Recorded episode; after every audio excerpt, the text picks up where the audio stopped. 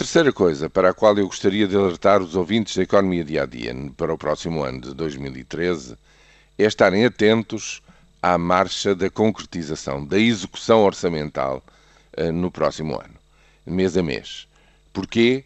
Porque vai ser muito importante, já é sabido que o próximo Orçamento de Estado é muito esforçado e, e com, tem riscos de que, do lado da receita, o Estado não consiga arrecadar o, o receita fiscal e as contribuições sociais eh, que espera, porque por, eh, pelo efeito de recessão na economia que este orçamento possa vir a ter.